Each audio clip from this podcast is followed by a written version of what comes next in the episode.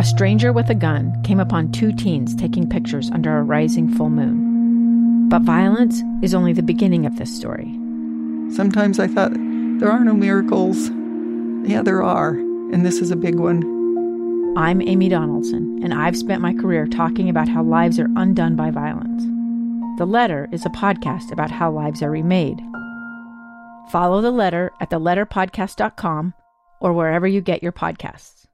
Welcome back to Live Mic. I am Lee Lonsberry. Today marks the 75th anniversary of Victory over Japan Day, the effective end of World War II. Uh, VJ Day came more than three months after victory in Europe Day, VE Day, and only followed uh, the atomic bombing of Hiroshima and Nagasaki and the invasion of Soviet soldiers. Celebrations erupted around the U.S. and reported on uh, in newspapers, on radio, and through movie newsreels. I want to here uh, play for you something absolutely fascinating. This is uh, from 75 years ago today. Uh, bear with me, it's about three minutes long and is a collection of news reporting on the events of VJ Day uh, here in the United States uh, 75 years ago. Here's how the news covered it here in the U.S.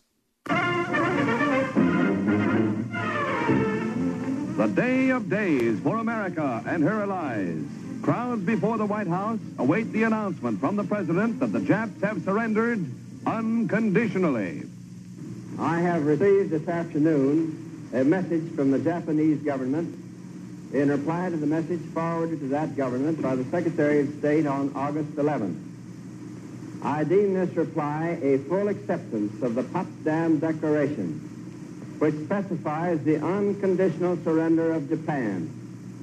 In the reply, there is no qualification. Reporters rush out to relay the news to an anxious world and touch off celebrations throughout the country. Washington is jubilant.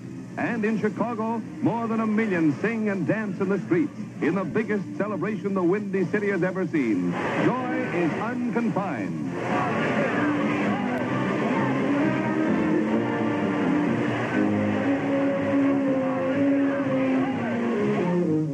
It was 4 o'clock Pacific time in San Francisco when the announcement came, and people were quick to leave their offices for an impromptu, spontaneous celebration. But it was in that city's Chinatown where Victory Day was the most joyous.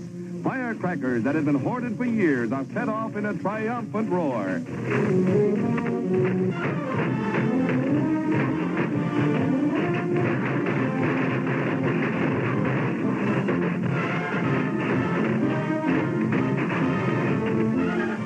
Let loose all the pent-up emotions of three years and eight months of war. And to the victors, the spoils.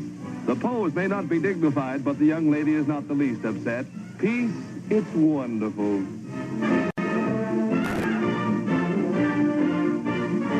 The Navy photographer gives us a preview of Admiral Halsey's ambition to ride the Emperor's white horse through the streets of Tokyo. Their rallying cry is, go to it, Admiral, and so say we all of us.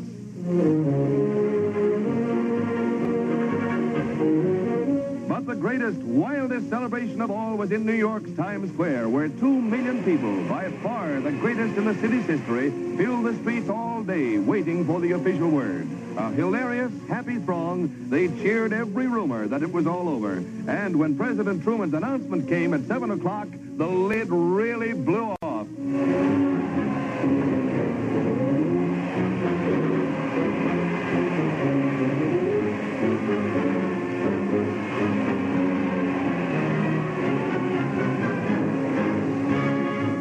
Of thousands of proud American flags dotted the square, and as the day wore on, hilarity reached a high peak.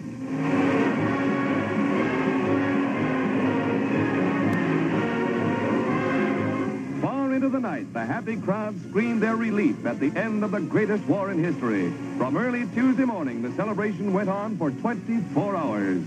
New York never celebrated like this before, but never did they have a better reason. Pretty cool, right? Thanks for bearing with me through that. I uh, I, I, always get excited, uh, not only when I uh, encounter old news uh, reels like that, delivering the news on some fantastic moments in U.S. history, but as I have bored you with many times, I also am a big fan of archived newspapers. And uh, in a moment, if I have time, I'll share with you uh, some of the newspaper reporting here in Utah, specifically Salt Lake City, the streets of Salt Lake City, uh, on this very occasion of VJ Day. But I would be remiss if I uh, left out uh, one of the elements uh, celebrated and remembered today on this day. It is also not only VJ Day, but is also Navajo Code Talker Day. It is a day where the, the service rendered to the, the United States of America uh, by Navajo code talkers uh, is remembered. Typically, uh, folks get together to remember uh, that great piece of service at Window Rock uh, to honor the, the Navajo men who served as uh, code talkers across the Pacific during World War II. It, it's usually an event. Uh, where hundreds of people come from across the Navajo Nation for a celebration that lasts the whole day.